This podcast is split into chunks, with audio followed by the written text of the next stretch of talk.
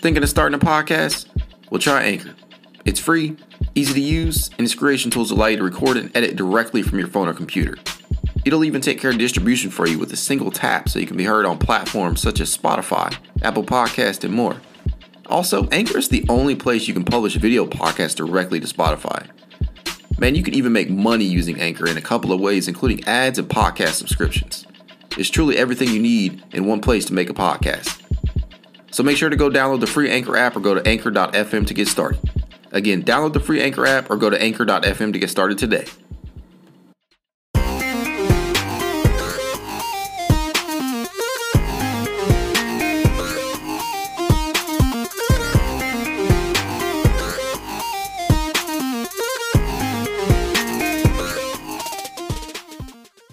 Welcome to an emergency edition of the It's Cavalier podcast. As always, it's your boy Mac, and today we are going to talk the big time trade involving the Cavs, the Blazers, and the Bulls. So let's go ahead and get started with the breakdown. The Cavs receive Markkanen on a four year, $67 million sign in trade with the Bulls. The Blazers receive Larry Nance Jr., and the Bulls receive Derrick Jones Jr. and some draft picks. Now we don't have to talk too much about the Bulls here because Derrick Jones Jr. and the draft and and really on their end, I'm assuming that the draft picks are probably what is what really made them jump into this deal. Now, for the Cavs receiving Lauri Markkanen on a four-year deal to me, that's that's a bit of a win. You know, I know people are going to look at this every which way, but Lauri Markkanen will be just 24 years old when the 2021-22 season starts, and you're getting a guy fresh off of a season averaging 13.6 points, 5.3 rebounds, 0.9 assists, shooting 48% from the field, and here's the kicker, 40.2% from three point range. That is the big thing with this deal. Obviously, losing Larry Nance Jr. hurts. He's the heart and soul of the team. He is a guy that really embodies Cleveland, but at the same time, you know, going into his age 29 season, I think we've kind of seen the the, the Larry Nance Jr. story. We've seen we've gotten the whole experience from him. He is an injury prone uh, prone player. Never played more than 67 games in one season, which came back during the 2018 2019 season, which is a freaking atrocity for the Cavs. It was just a revolving door of players. He averaged 9.4 points, 8.2 rebounds, uh, and to go along with 3.2 assists in that season. But this past season, perhaps going to be a great one for Larry when he averaged 9.3 points 3.1 assists, 6.7 rebounds, and 1.7 steals. That was the big thing for him. He's such a versatile defender. At one point, he was up there in the league lead for steals, and I think he he actually led the league in deflections. Don't quote me on that, but that just goes to show you how versatile of a guy that Larry Nance Jr. is. He obviously, you know, he's a hometown guy. His father played for Cleveland. We know the family ties that he has. And it really, truly is sad to see Nance go. But at the same time, this deal, in my opinion, does make the Cavs better for what it's worth. You know, you got Lauri, who, again, like I said, still going to be just 24 years old when this season starts very young, still has potential. He just could not stay healthy in Chicago. Yes, we know he carries some of those same injury prone issues. He's he's gotten that designation of injury prone player. We understand that, but he still, especially on the offensive end, offers you more than Larry can at this point in time. You, you got to feel Uh, a kind of ways about watching Larry walk out the door, but at the same time to jump in and and get a player like Lauri Markkanen when in this offseason the Cavs just haven't been able to get anybody to bite on that mid-level exception for 9.5 million and they really were unable to use any other trade pieces. I don't blame Portland for not wanting an oft injured Kevin Love, who was owed something over $31 million this upcoming season.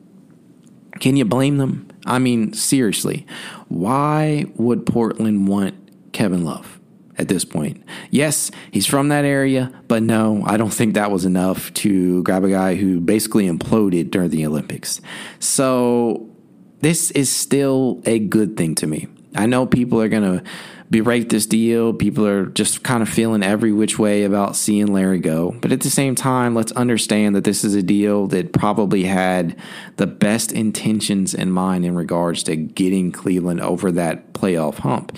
I mean, to me, my opinion, I thought this team was good enough to possibly reach the play in range without losing Larry and gaining Lauri, but you know, I that was never a given. The East as a whole took a massive leap forward. So Cleveland had to make some kind of move, and Larry was the biggest trade chip available. The team surely probably did not want to sacrifice too many future draft assets. Um, and and he really was the, the, the only option left.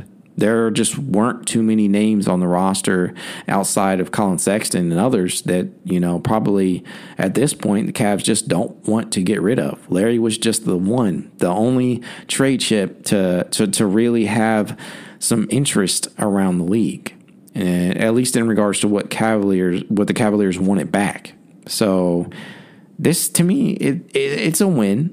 It still stings seeing Larry walk out the door and seeing his uh, his tenure with Cleveland in this way, especially for a guy who's been so big for the Cavs and so big for the Cleveland community. You know what he's done for small businesses over the past season. It's incredible. You can never take that away from him, regardless of you know the injury status, regardless of his play on the court. You can never take away what Larry Nance Jr. means to Cleveland. He truly is one of us. So you know that that part sucks. Yes, yes, it does, and it's probably gonna it's gonna feel weird not seeing him suit up in the wine and gold. But to get a guy like Lauri Markkanen back in that deal, to me, it's gonna you know people might be sour on this now, but it's one of these deals I think that we're gonna look back at as as a win. So just you know look at it positively, Cavaliers fans. I know you're probably gonna be like, "What the hell is he talking about?" Larry Nance Jr. was the the heart and soul of this team. He was the one guy who I could look at and know that you know when he's on the court, he's gonna give his all. But that's you know that that's just, just kind of the name of the game. That's the nature of the business. The Cavs needed to get better, and they seized really one of the only opportunities that they probably had to do so, and it cost them Larry. Sucks but that's just you know that's the reality. Are you a fan of mediocrity? Are you a fan of the Cavs continuously finishing towards the lottery? I'm not. So you you got to do you know you got to make trades when when the time presents itself.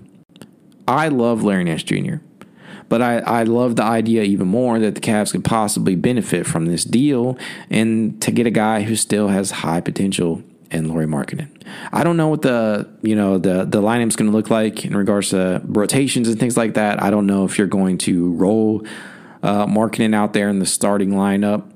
I I wouldn't to begin the season. You know, at least I think that you still have to go Darius Garland, Collin Sexton, Isaac Okoro, Evan Mobley, and Jarrett Allen. To me, that is your solid, written in stone starting unit. Now, if your bench, that can go any which way. You have so many mouths to feed. You know, you obviously acquired Ricky Rubio to be your sixth man, or at least your biggest playmaker off the bench.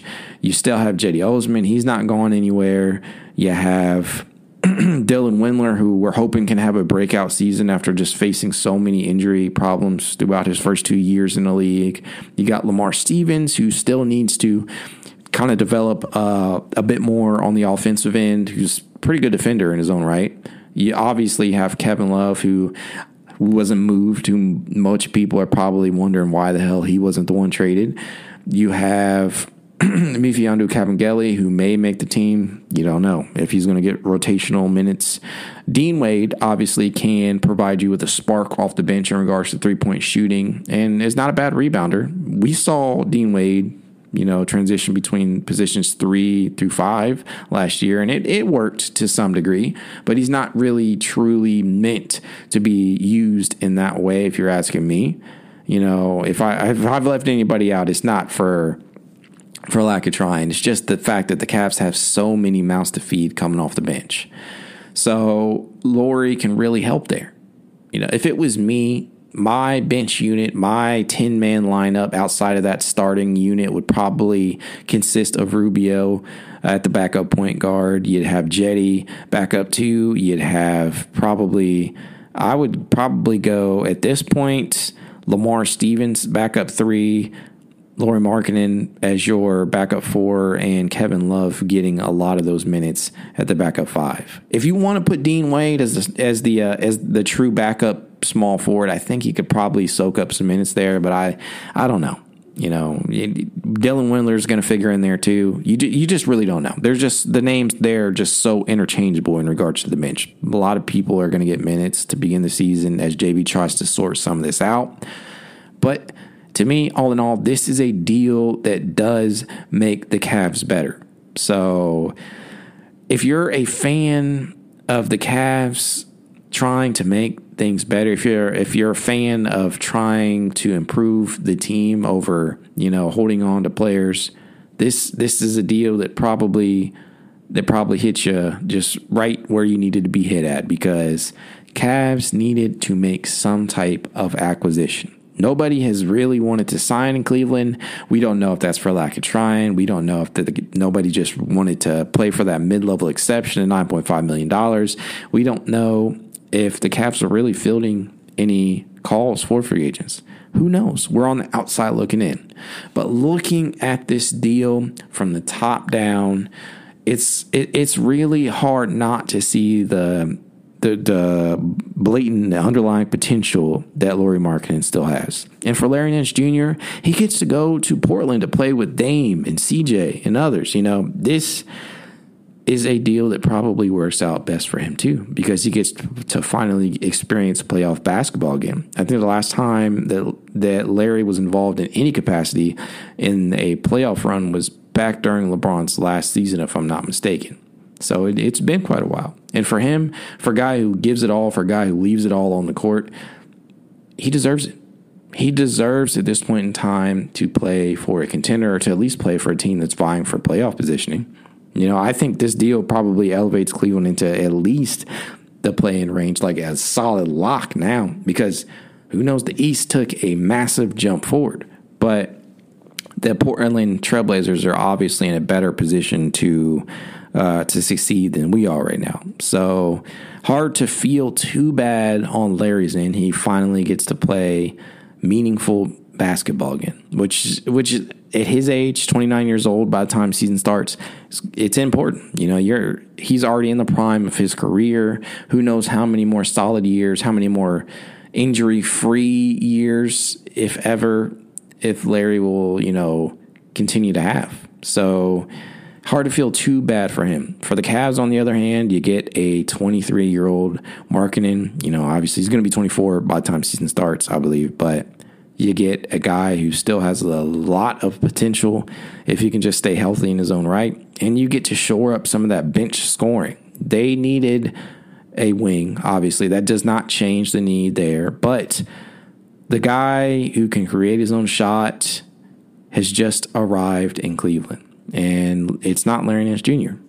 You know, I, I am really pulling for for Lauri that now that he's on the Cavs, I hope that this is a deal that really he can he can take advantage of. You know, he did sign a four year deal, and it doesn't look like it's unmovable. You know, four years, sixty some mil, sixty four million dollars is not unmovable, especially if he can put up decent numbers. So this is a trade to me that the Cavs probably had to make.